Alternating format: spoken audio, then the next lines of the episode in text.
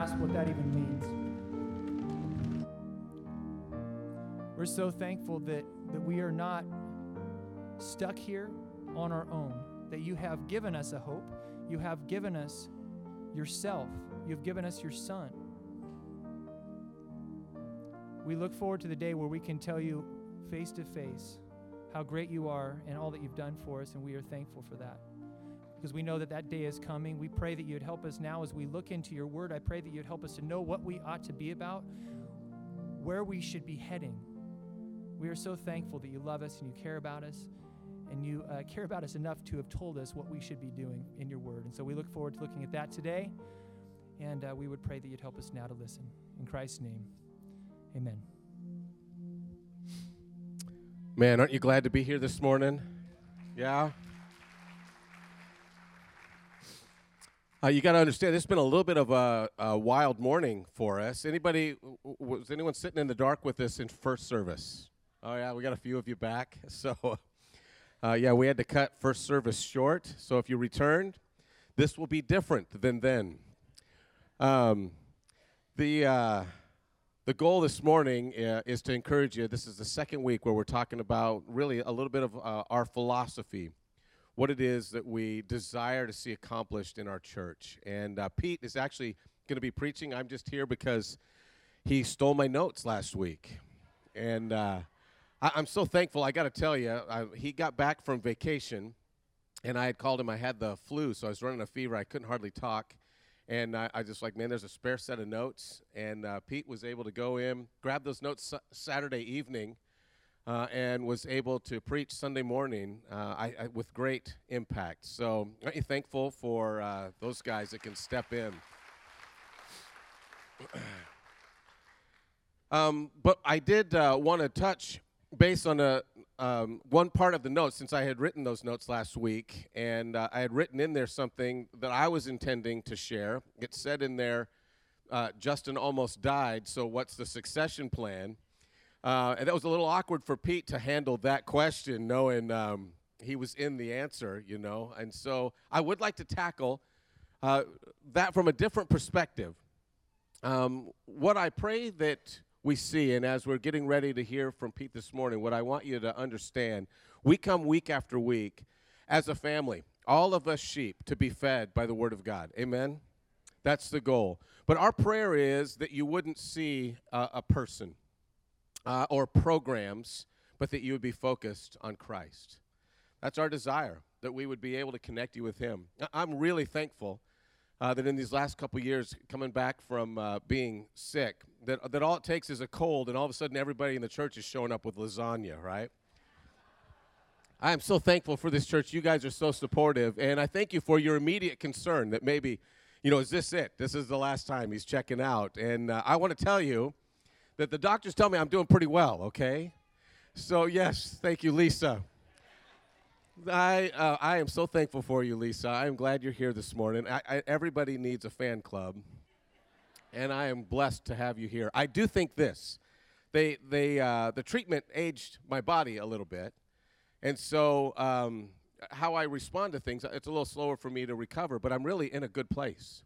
The issues that I'm facing, they've got dialed in. I think they're going to be able to see me safely through. We got good doctors. I'm in a good place. I have a little trouble walking, a little trouble seeing, a little trouble with my digestion. So basically, I'm 75. Okay? Can I get a amen from anyone? But I'm really doing okay for the shape I'm in, all right? I'm encouraged. I don't want you to worry about that. I want you to think about the fact that we do not focus on programs or people here. Our goal is that you wouldn't be focused on an individual. When I was growing up, we had a lot of irrigation in southern Oregon that I would see, and there was a unique way that they did it when I did my first youth ministry stint up in Moses Lake, Washington.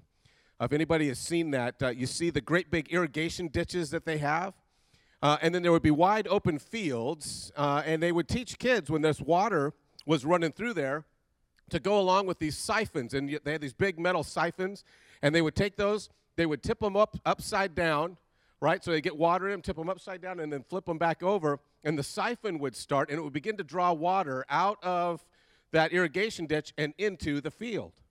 And the reason for that is simple. You can take a bunch of people when there's a drought and get them out there with some cups, right? And they can dip into the water and then run out into the field and begin to water in an emergency that field. It's not super effective, but in an excited moment when you say, hey, the plants are dying, you can get a bunch of people to do that. That's a program. But programs depend on all the energy and organization. It's all dependent on the individual. You've got to run around, and eventually you get tired. Or let's say that you have a really gifted individual. They've got a bucket. Let's say you're going to a place and you say, well, I like that pastor, or I like this teaching series, or whatever it is. They've got a bucket for your life. But once again, they got to go and dip that out and run out into the field. Our goal here is not to focus on a bunch of people running around with cups. Our prayer is that the Spirit of God will tip you upside down, that we can be a part of seeing you flipped upside down and put right, so that when the Spirit of God is flowing through you, the entire field gets watered and nobody is getting tired. You're all energized by the Spirit of God, amen? We should see people filled up by the Spirit of God, and they're reaching everybody around them and impacting everyone around them. And you might forget who's leading it, but you know who's in control. It's the Spirit of God. It's the Lord Jesus Christ. That's what we want you to see. And I think what we've seen in the last couple of years is that it doesn't matter who's preaching, as long as they're bringing the word, as long as all of the people that rally here week after week are focused on the Lord, the Spirit of God will flow through and take care of everybody that's in the midst. That is our prayer for you. Not that you would focus on people, and me in particular. Our succession plan is we just want to make sure that we raise up a generation of people who handle the word accurately, focus on Christ in the right way, that you would ultimately forget who the leaders are, but you would never forget Jesus. That's what we want. Amen?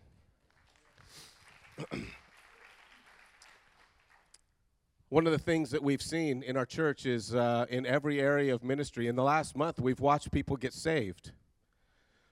Every area of ministry, right down into children's ministry, we've seen people get saved in these ministries, but it's not just new growth. We've watched mature believers get challenged once again to grow deeper in their faith, and we've watched people that have just been muddling along come alive in a fresh way. Every stage of growth has been impacted, and each one of them, it's a different way that they were stirred, but the Spirit of God was in it all. We want to make sure that that's what we see. I want to remind you of one last thing, and I think it got brought up last week, but in 1 Corinthians, Paul is exhorting this carnal church, and he says, now I exhort you, brethren, in the name of our Lord Jesus Christ, that you all agree, and that there shouldn't be divisions among you, but that you be made complete in one mind with the same judgment. For I have been informed concerning you, my brethren, by Chloe's people, that there are quarrels among you. Now I mean this. Each one of you is saying, I'm of Paul, I'm of Apollos, I'm of Cephas, or I am of Christ. Has Christ been divided? Paul wasn't crucified for you. Or were you baptized in the name of Paul, he says? No. Those leaders don't mean what Christ means. The sign of a carnal church is that they would pick a leader and say, well, I'm behind them, or I'm behind them, or I'm behind them. But what God wants for us as a church is that we would say, we're following Jesus. All right? And it also says, I was told by Chloe's people. This is my prayer. All right? There's lots of jokes that have been made up about Chloe's people, right? That's the person who comes up to you all the time and they say, hey, you know, people are saying, I'd like to run Chloe's people out of the building. All right? Let's focus on, do you know what Jesus is saying? Do you know what the Lord is saying? Let's be about making sure that if we're going to touch somebody's life, we're elevating them in the Savior. Our succession plan is we're going to let God raise up whoever he will, but we as a church are going to focus on seeing the Spirit of God active in every single life so that everything gets done here and that we impact our community and we see a generation raised up that are bright lights for the Savior. That's our desire. Amen? So with that said, I'm going to invite one of those next generation guys up here. Let's give Pete a welcome.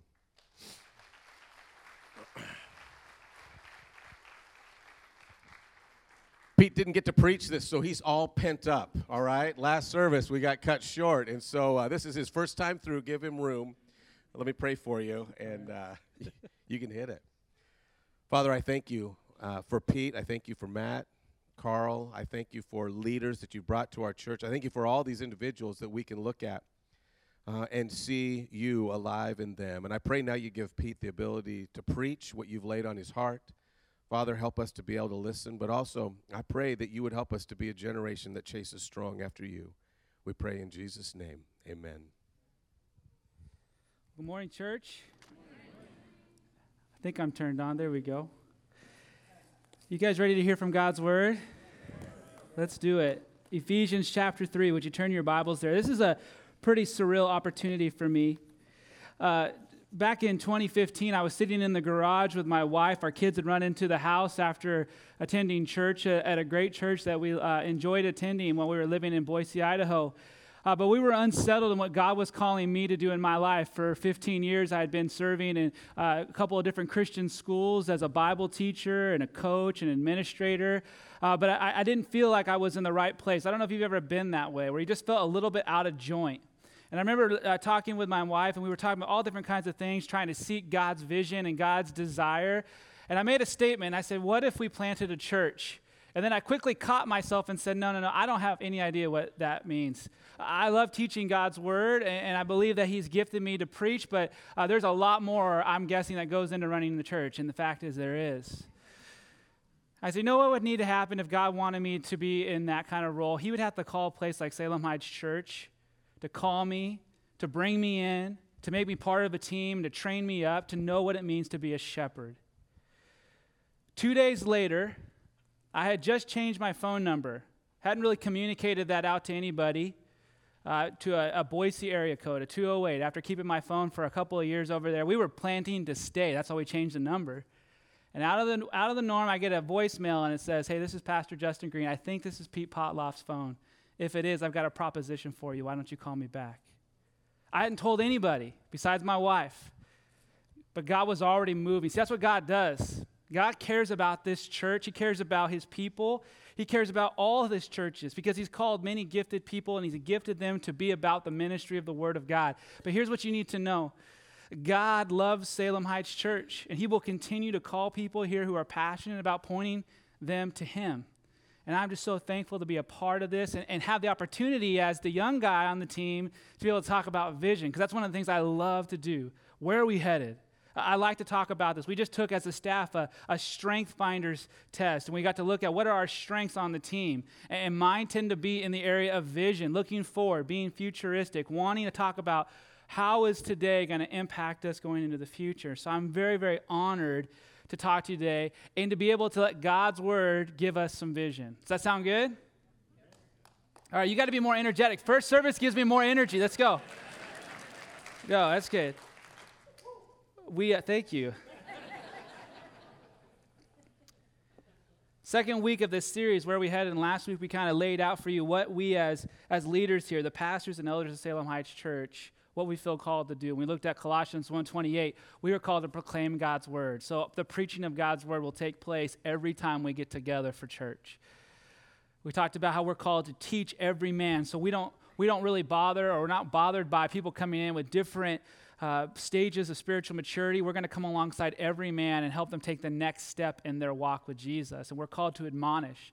We're called the heavy burden of coming alongside those who are drifting, those who are caught in sin, and be able to say, this is what Jesus wants us to tell you. This is what we're about. And we're called to take care of actual babies, we said, looking at the children and how they are so important to the future of the church, because we want to be a 100-year church.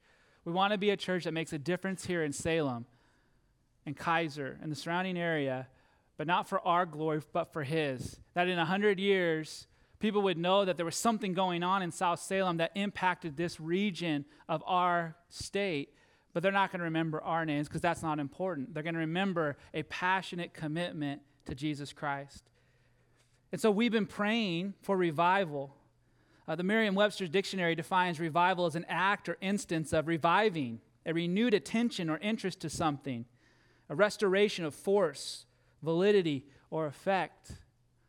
When we talk about revival, we are praying that God would restore, renew, revive a passion and thirst for him and his word in our city, not just in the churches, but to those who right now currently don't thirst and hunger for his word, that God would use his church to reach those who are far from him and tell them the good news that God loves them and he sent his son to die on the cross for their sins. And if they will believe in that death and burial and resurrection story, the good news of the gospel, they can have their sins forgiven and enter into a life-giving, satisfying relationship.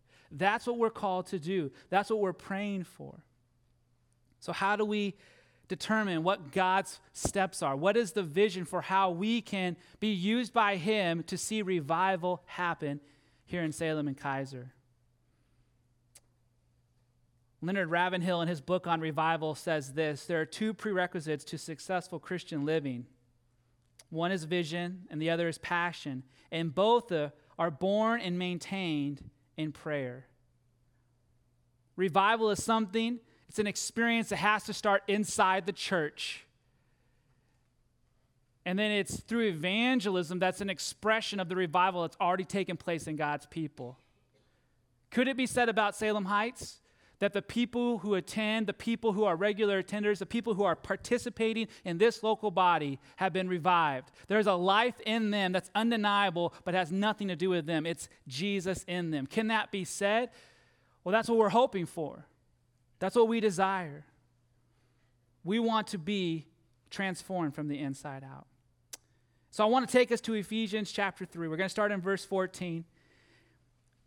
And what we're going to look at are four truths that I believe can shape our vision. I believe that these are things that as your pastors and elders, we consider as we consider the next steps towards seeing revival happen in our city. And I think for all of us this morning, even in your own personal walk, I believe these four truths can be used by you, can be taken and applied to your life, and can help you identify God's vision for your life as well. So would you stand with me in honor of God's word? We're going to read Ephesians chapter 3, verses 14 through 21. Paul, under the inspiration of the Holy Spirit, wrote these words: "For this reason I bow my knees before the Father, from whom every family in heaven and on earth derives its name, that he would grant you, according to the riches of his glory, to be strengthened with power through his Spirit in the inner man, so that Christ may dwell in your hearts through faith, and that you, being rooted and grounded in love, may be able to comprehend with all the saints what is the breadth and length and height and depth, and to know the love of Christ which surpasses knowledge, that you may be filled up to all the fullness of God." Now here are the two verses we're going to focus on. "Now to him who is able to do far more abundantly beyond all that we ask or think, according to the power that works within us, to him be the glory in the church and in Christ Jesus to all generations, forever and ever. Amen." Amen. Do you believe there's something in there for us this morning? There is. You may be seated. Four truths that shape our vision. Four truths that we need to cling to and remember as we are seeking out God's vision, God's next steps for us, both personally and as a church. And the first one is this: God is presently at work. The first word we see here in verse 20 is now. Now. God is the God of the I am, not the I was. You remember the first time he said that? Exodus chapter 3, he's talking to Moses through a burning bush. And he's telling Moses, I'm going to send you to Egypt to go talk to Pharaoh, and I'm going to have you tell Pharaoh to let my people go. And Moses asks him, well, who should I say has sent me when I speak to him? And God tells him in Exodus 3, verses 13 and 14, I am who I am. Tell him I am has sent me to you. That word I am literally means to be. It's defined as this: that God stands ever-present and unchangeable, completely sufficient in himself to do what he wills, to do and accomplish what he wills to accomplish. He is the I am. He is the God of the now. God is presently doing something right now. He's at work. He's in control. He's in authority. This is an exciting truth. This should motivate us to pray We should be seeking him and asking him to identify what is it that he is currently doing so that we can join him in it. God is presently at work. Do you believe that's true?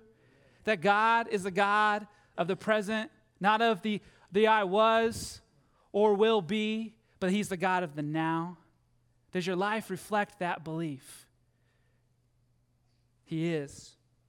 But the second thing we see here in verses 20 and 21 is God is able to accomplish all that he desires. You know, throughout the Bible, there are many names for God. Now, again, man did not create these names. God inspired human authors to write these names down about himself. And many of them communicate to us certain things about him, certain attributes, character, qualities of him that he wants us to know about him.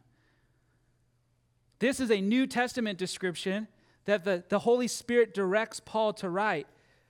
Because look what it says. Now to him who is able. That's the description of God that he wants us to know. This is a summation of this letter.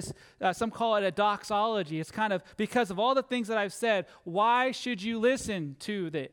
It's because God is the one who's able to do it. God is the one that's able to carry it out. God is able to accomplish all that he desires.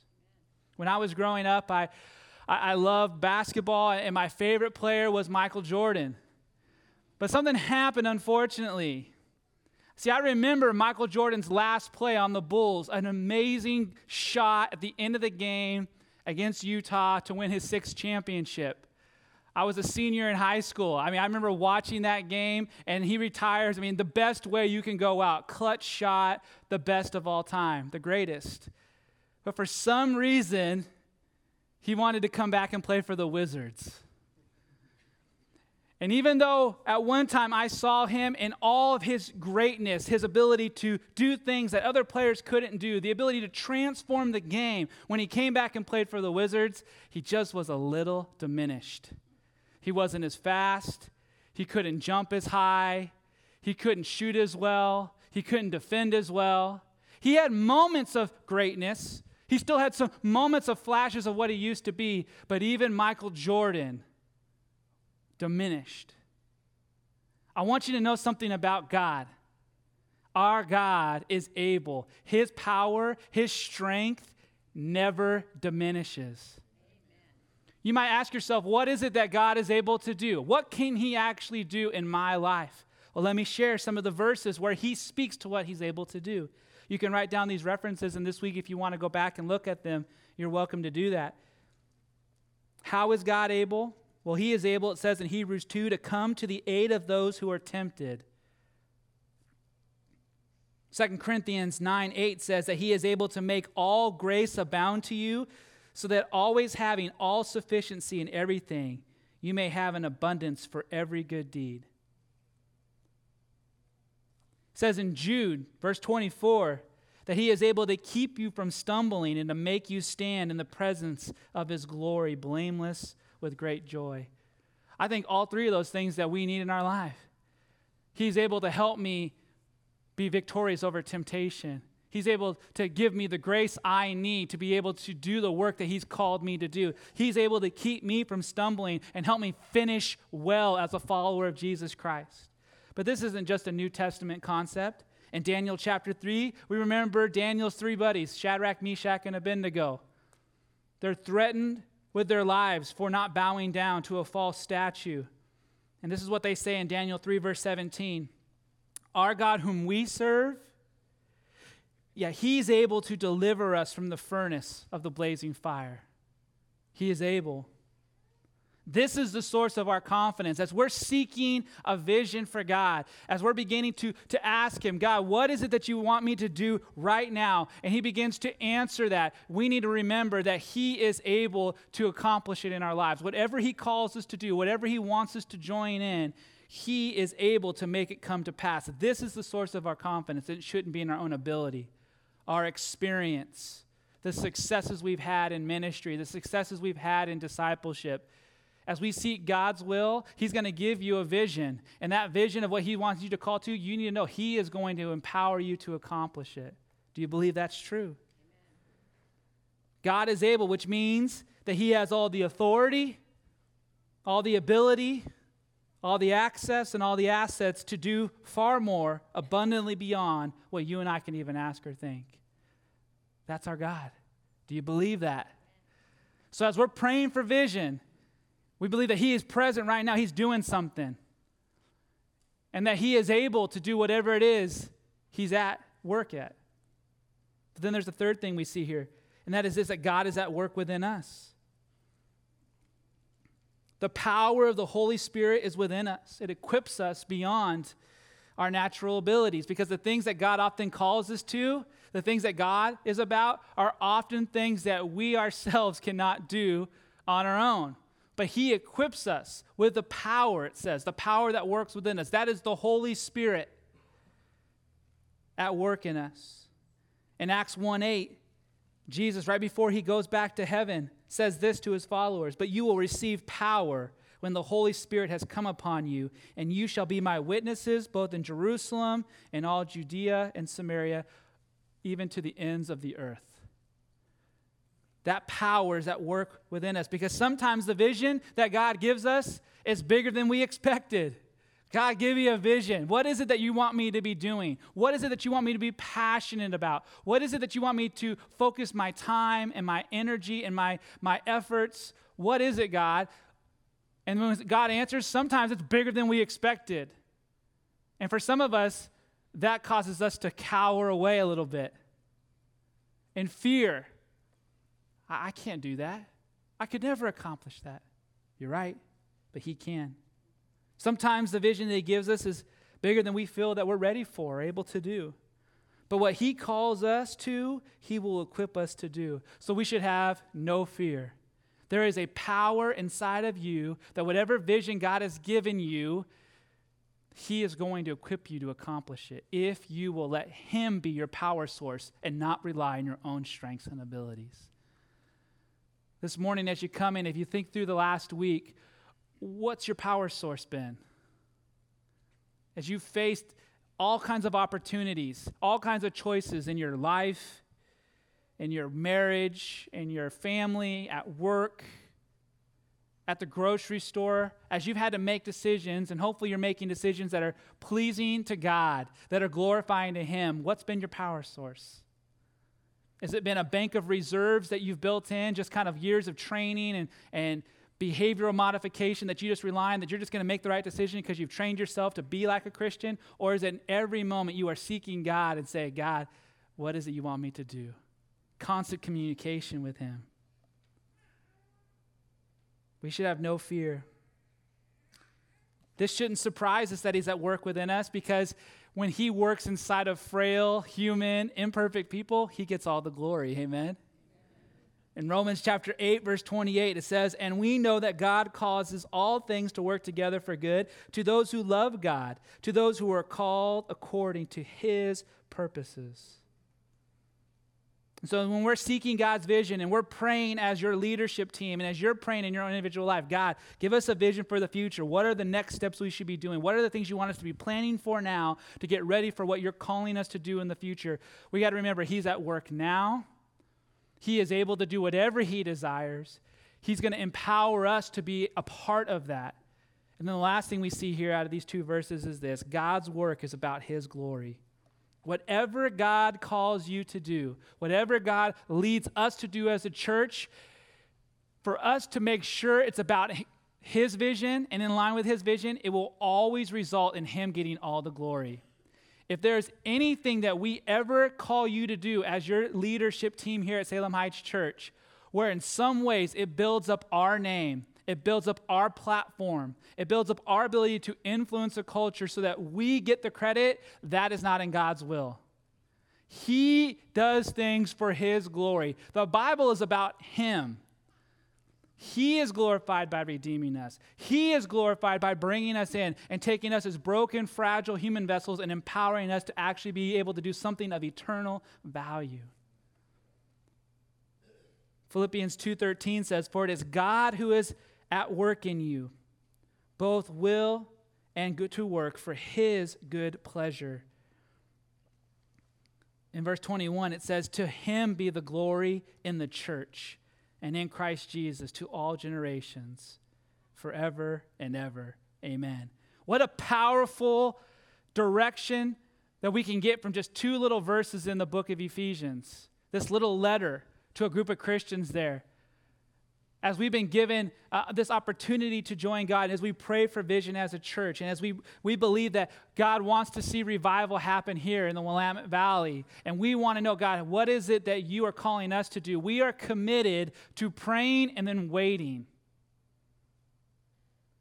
Isaiah 64, the prophet writes out, "Oh Lord, that you would rend the heavens and come down." And he gives these descriptions that would be the evidence of God coming down and being at work. But it says in Isaiah 64:4 that they were going to pray and then wait for God to move. We don't want to get ahead of God and then ask him to bless what we have come up with. We want to wait for his vision. And when he says go, we say yes. And we're going to believe these truths that we read here in Ephesians chapter 3 as we seek his vision. He is at work now.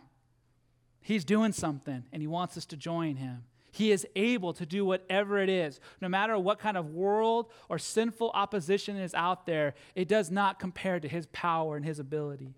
That he's at work within us. He's going to empower us for anything he calls us to do, and that we should not be surprised that as we pray for vision, that vision is bigger than our own natural abilities. And that whatever it is, if it is his vision, if it's what he wants us to step in, it will be for his glory. If it's not, don't step. In fact, run away from that. So this morning we want to share that with you. How do we as your team, how do we kind of approach this process of thinking about the future? How are we coming up with these things as we shared for 2 weeks? We're sharing kind of a little bit of our philosophy of what we feel called to do as leaders and how we come about making decisions. We hope this encourages you, but I believe this is for you, believer.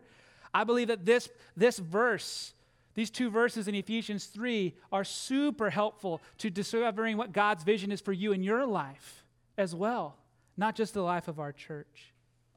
But I want to just take a few minutes as we wrap up our time this morning then to kind of apply this to then how has this led us, or what has this led us to believe is the future or the vision or the next steps in two areas of ministry here, one being missions and the other being children's ministry. And we have 4 questions in our notes that we'll be answering, but before we get to that, we just want to answer those questions. Why do we do missions here at Salem Heights Church? If you wouldn't mind turning over with me to Romans chapter 10. Romans chapter 10 gives us a reason for why we feel called to be a missional church. Last week, if you were here, we talked about how we have been missional and we will continue to be missional. We'll talk about this in just a few minutes. But we also believe that we are called now to shift our focus and really begin to also focus on our community, other churches, other pastors here in Salem and Kaiser. But look what Paul writes to the Roman church in Romans chapter 10, starting in verse 13. He says, "For whoever will call on the name of the Lord will be saved. How then will they call on him whom they have not believed? And how will they believe in him whom they have not heard? And how will they hear without a preacher? And how will they preach unless they are sent? Just as it is written, how beautiful are the feet of those who bring good news of good things." We believe why we do missions is because God's gift of salvation has been offered to all mankind. And because of that, it says here that only those who hear the message are able to respond to it. So how are they going to hear unless we go out and tell them? That's why we feel called to be missional. So your notes say this, the church, and again, the church is not just a building or a program or an entity in this area, but believers, you who are saved, make up the church. The church has been commissioned to be active in the proclamation of the gospel to the ends of the earth. That is why we do missions. God has extended salvation to all men. They must hear it to respond to it in faith, so we need to take it to them. We need to take it to them. Take the good news of the gospel of Jesus Christ to the ends of the earth. But why do we do children's ministry? Why do we care about kids? Turn with me over to Deuteronomy chapter 6. I believe that God's desire for how we should respond to kids is something that's been all the way since the beginning of the creation of the family. And so we turn to the earlier pages of the scriptures. Deuteronomy chapter 6 is our foundation for all of our children's ministry here. And in Deuteronomy chapter 6, verses 5 through 7, it says this. It says, you, and that's talking to parents, you shall love the Lord your God with all your heart, with all your soul, and with all your might. These words which I'm commanding you today shall be on your heart. Still speaking to parents. But then look what the switch is here in verse 7. You shall teach them diligently to your sons, and shall talk to them when you sit in your house, and when you walk by the way, and when you lie down, and when you rise up. We see here a specific call to parents to be the ones who are growing individually in their relationship with the Lord, learning all the things that God has communicated to us. But then it's the responsibility of parents to train their children. And this is a process that goes every day. While you're in your house and while you're going out and about and while you're going to sleep and when you get up, we should be as parents constantly training our kids to know what God says, to know what God has called us to do. The word here in Deuteronomy 6 says to be diligent. The dictionary defines diligent as characterized by a steady, earnest, and energetic effort. And then it uses this word, painstaking. If you've had the opportunity to work with kids or raise kids of your own, this is a very accurate definition to the process of discipleship. It is painstaking. It requires steadiness, energy, consistency to train them up. But that is the job that he has called us to do. So why do we as the church care about kids if the responsibility to raise kids spiritually and to disciple them is placed on the parent? Because we care about the parents too. So we are called to be in partnership. We're going to come alongside parents and to help them, and we're going to serve alongside them and also pour into their children because we believe children are not the church of tomorrow. They are the church of today. And because of that, their discipleship is as significant as any other believer. We believe that. And we've arrived at those conclusions based on a prayerful consideration of a vision from God, believing that he's active now, that he is able to do it, that whatever God's going to call us to do in missions and in children's ministry, he's going to empower us with the power that works within us, and it's going to be all for his glory. So let's answer a few questions. We want to give you guys a little bit more information. And as we do that, we're going to get to kids ministry at the end, but you might have noticed in your bulletin this morning, and we made mention this last week, and many of you who are regular attenders at Salem Heights Church received a letter this week that kind of shared, again, we have a children's remodel project that I'm going to give more details about here in just a few minutes. But in your bulletin, we have a special envelope. If you've been praying this week and have asked the Lord, Lord, what is it that you want me to contribute to help make this project a reality here in the summer? We have an envelope that you can place your gift in there and drop it in any offering boxes. But perhaps you weren't here last week, perhaps you didn't get the letter, or perhaps you forgot. We also have placed in there a pledge card. And in there, it's just going to give you the opportunity, if you don't know what it is that the Lord, maybe in the next few moments, you can be praying, God, what is it that you want me to give to this ministry? And then on the back of that pledge card, there's some information on other ways that you can give through the website, electronically, if you want to do that, if you don't want to give in another way. But here's what I would say. In these next few moments as I answer some of those questions, if you haven't thought about this, and again, if you're a guest with us or you're not a Salem Heighter, please, this is not for you. This is for those who call Salem Heights Church their home. We would love for you to consider that. There's nothing worse than coming to the church your very first Sunday and hearing about money. We don't talk about money very much. In fact, we don't pass a plate, and you're going to have to search for our offering boxes because they're colored the same color as the wall paint, so they're not easy to find. But we believe in this because we believe in kids, and we'll talk more about what this project is going to help us to accomplish, but I want to give you that opportunity to be thinking about it now so that when you leave today, we'd ask for you to either make a donation or to make a pledge. And if you're not ready, you can take this home and bring it back sometime during the week, but we would love to know here in a few weeks after Easter, we'd love to be able to share with you what God has done through you.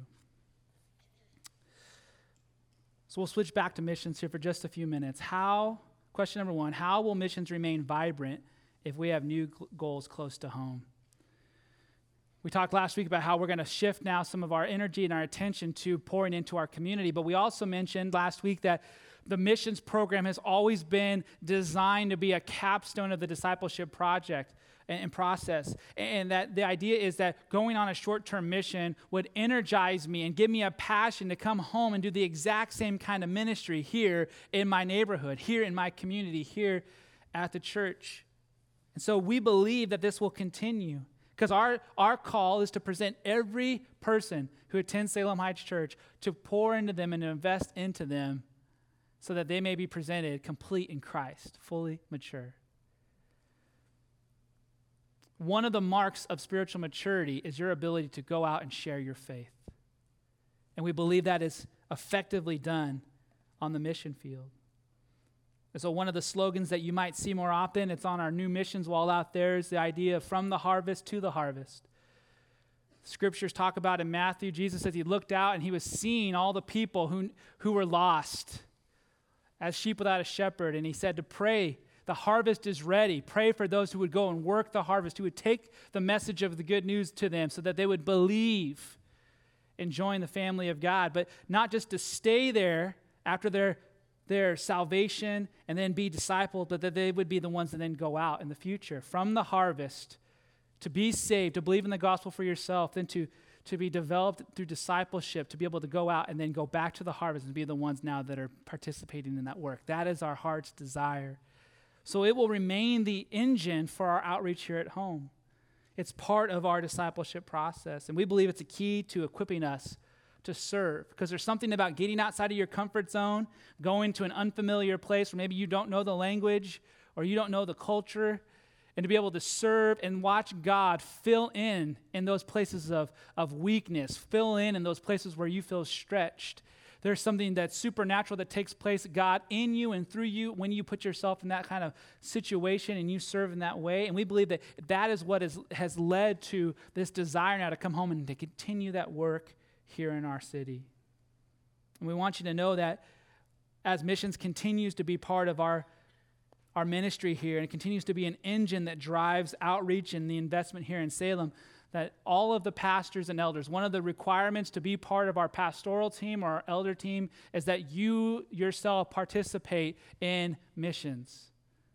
Every one of our pastors has participated. Every one of our elders has participated in a missions trip, multiple mission trips. In fact, the majority of our team this summer are all leading trips to different parts of the world, participating, leading, because we believe it's important. This year we have 8 trips planned for 2019.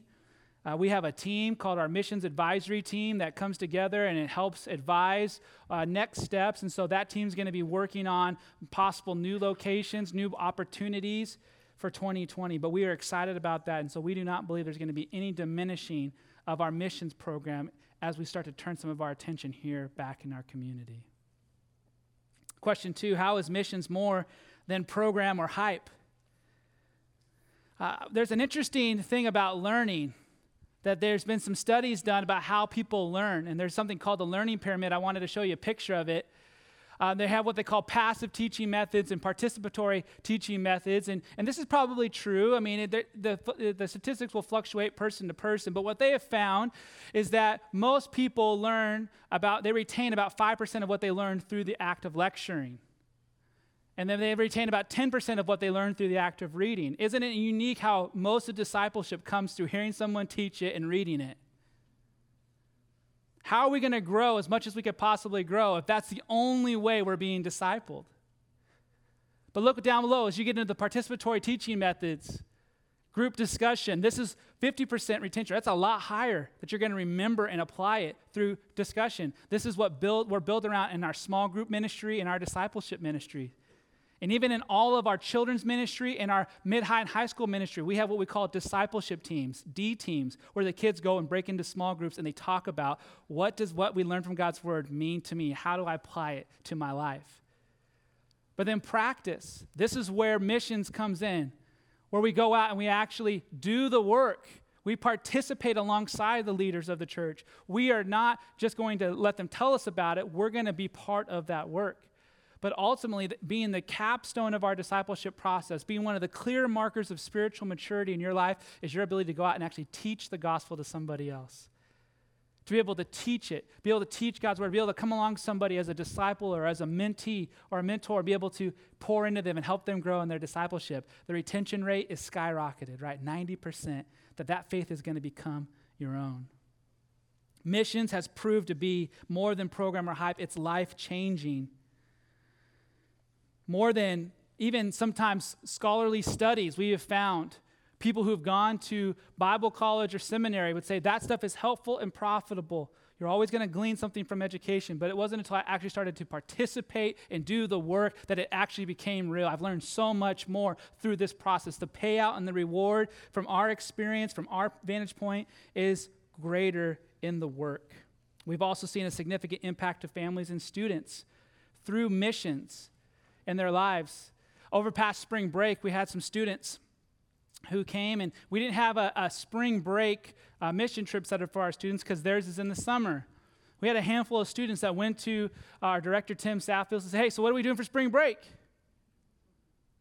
Some of these students have served on past mission trips, or they've served in our Rock Salt Club, Rock Salt, on Tuesday night as leaders and song leaders.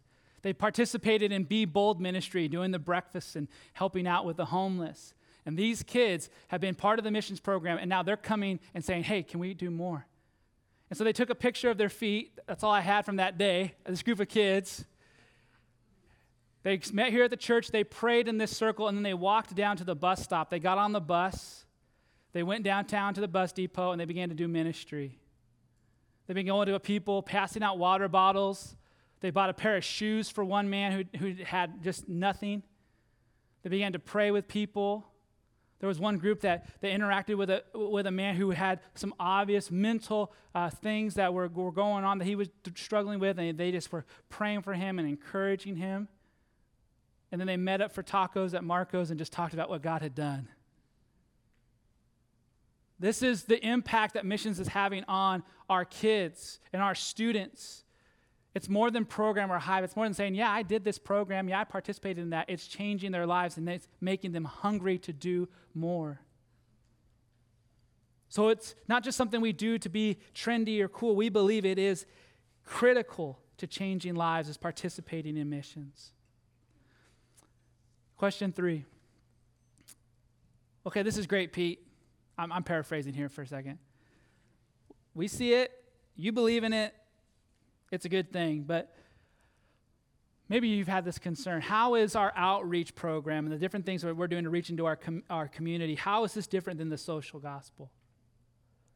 Maybe you know what the social gospel is, or maybe you don't, but social gospel really kind of shifts the focus away from a person being saved and knowing Jesus Christ as their Savior and focuses the concern on social issues and social action. It elevates justice and cultural restoration over a person's personal salvation in Jesus Christ.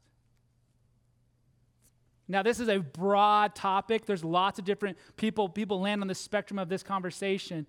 But there have been some of you who've raised concerns. Like when we are talking about feeding Salem here in a few weeks and giving food away, and we go and we do breakfast for the homeless, and we go and we raise up supplies to give to those who are less fortunate. Is that really what we should be doing? Is that really what the church is called to do? I want you to hear this clearly. We believe that the forgiveness of sins and reconciliation to God is man's greatest need. Anything that we do that it's just merely from a humanitarian guilt or humanitarian desire is missing the mark. But with that said, that is not the only need we've been called to meet as the church.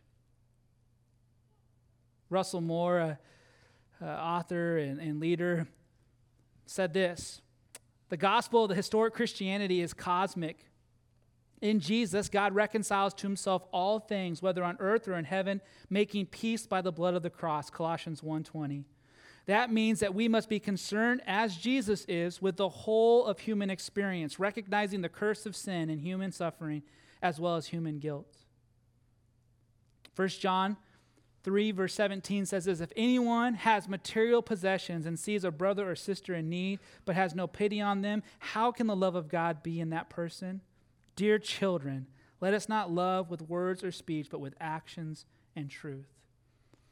We believe we, as a church, have a responsibility to take the gospel, to proclaim him every week. That's our number one, to teach every man. Come alongside those who are at any part of the spiritual spectrum, the spiritual maturity spectrum, to be able to admonish and to take care of the church. But as we do that, and we want to meet their greatest need, you need to hear that from us. We believe, too, that we, loving people, because God loves people, that we are called also to consider that. To look at those who are in need and say, out of generosity, I'm laying down my things to help those who are in need because I get all I need from the Lord. And so we're not going to let this shift or drift away from where we're doing things and you never hear about Jesus. But I know that many of you have participated in many of the different outreach things that we have taken on as a church. Camp Agape, Be Bold Street Ministries, Feed Salem, Tools for Teachers, giving out food boxes, and you've been the ones that have delivered them. And I would tell you, you know this, and if you haven't seen it, you need to come and participate, that every single time we do that, it is to tell them about Jesus' love for them. It's to invite them to church. It's to meet a greater need. And so we are not about the social gospel, but we're definitely about doing what God has called us to do. And we believe that we are called to be a great example in this community, that Christ coming through us says we're going to be generous people who take care of those who are in need. But ultimately, it is their spiritual need. There's no mistaking this. It is their spiritual condition that is their greatest need. If they are not in relationship with Jesus, they need to deal with that issue. And there's only one way to do that. It's only through Jesus Christ and the gospel. We doing good? Hopefully this is helpful. We are passionate about missions because it has impacted so many people's lives. It is what has allowed us now to come into this season and go, our people are fired up. They want to go on mission trips. And if they can't go on mission trips every year, they're asking for ways to get involved in our community and serve other churches and other ministries. And so we believe that both of them will work hand in hand and that they are vital for us becoming a 100-year church. And now children's ministry. Where are we headed there?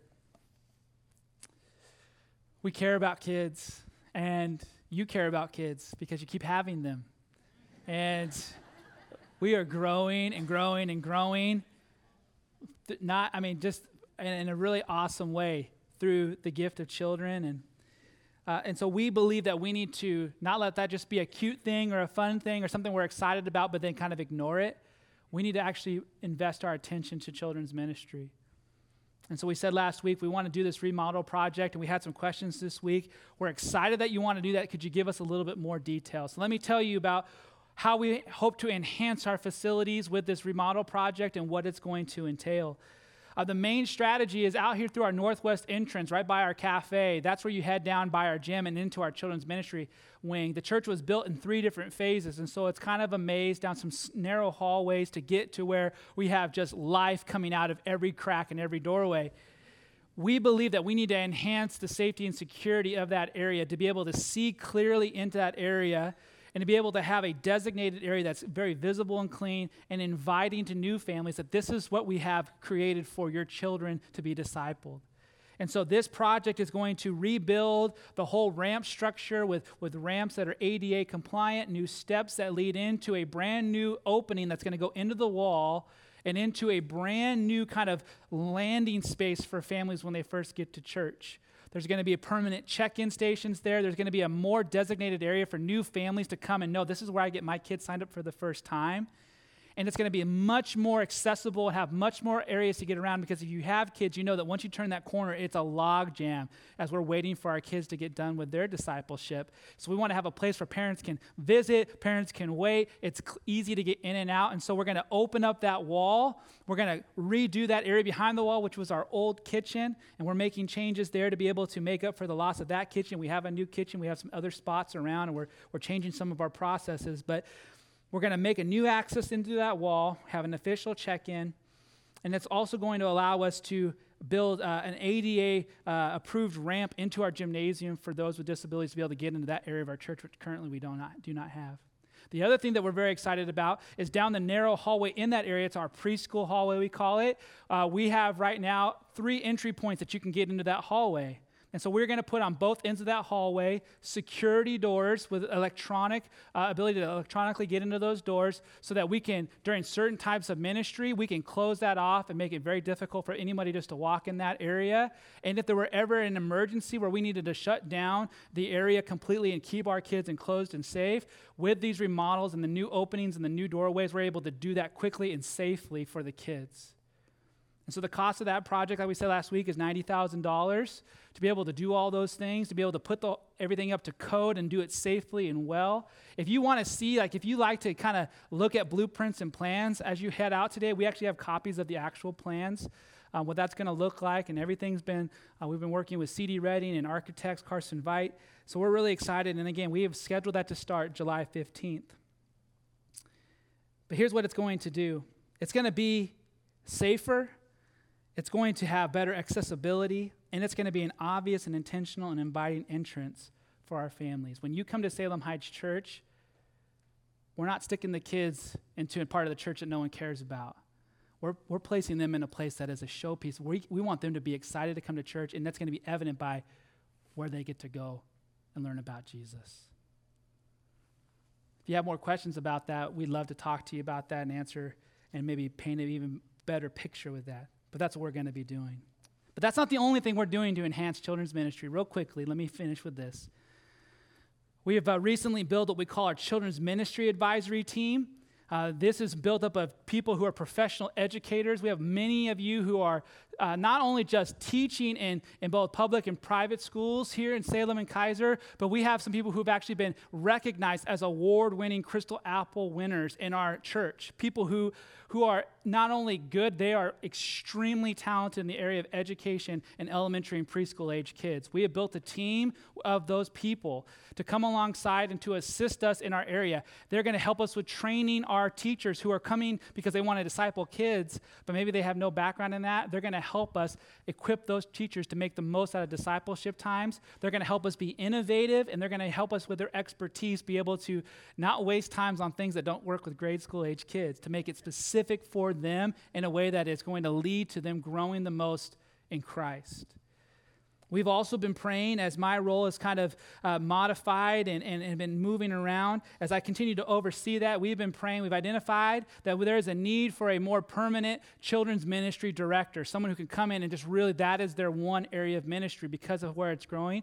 As the elders and pastors have been praying, we've been praying specifically that God would bring that person in. And we do believe that we have a person in mind that we've been talking to, and there'll be more about that in the future. But we believe that God's starting to answer that prayer and is going to lead us to have someone in there that is their ministry.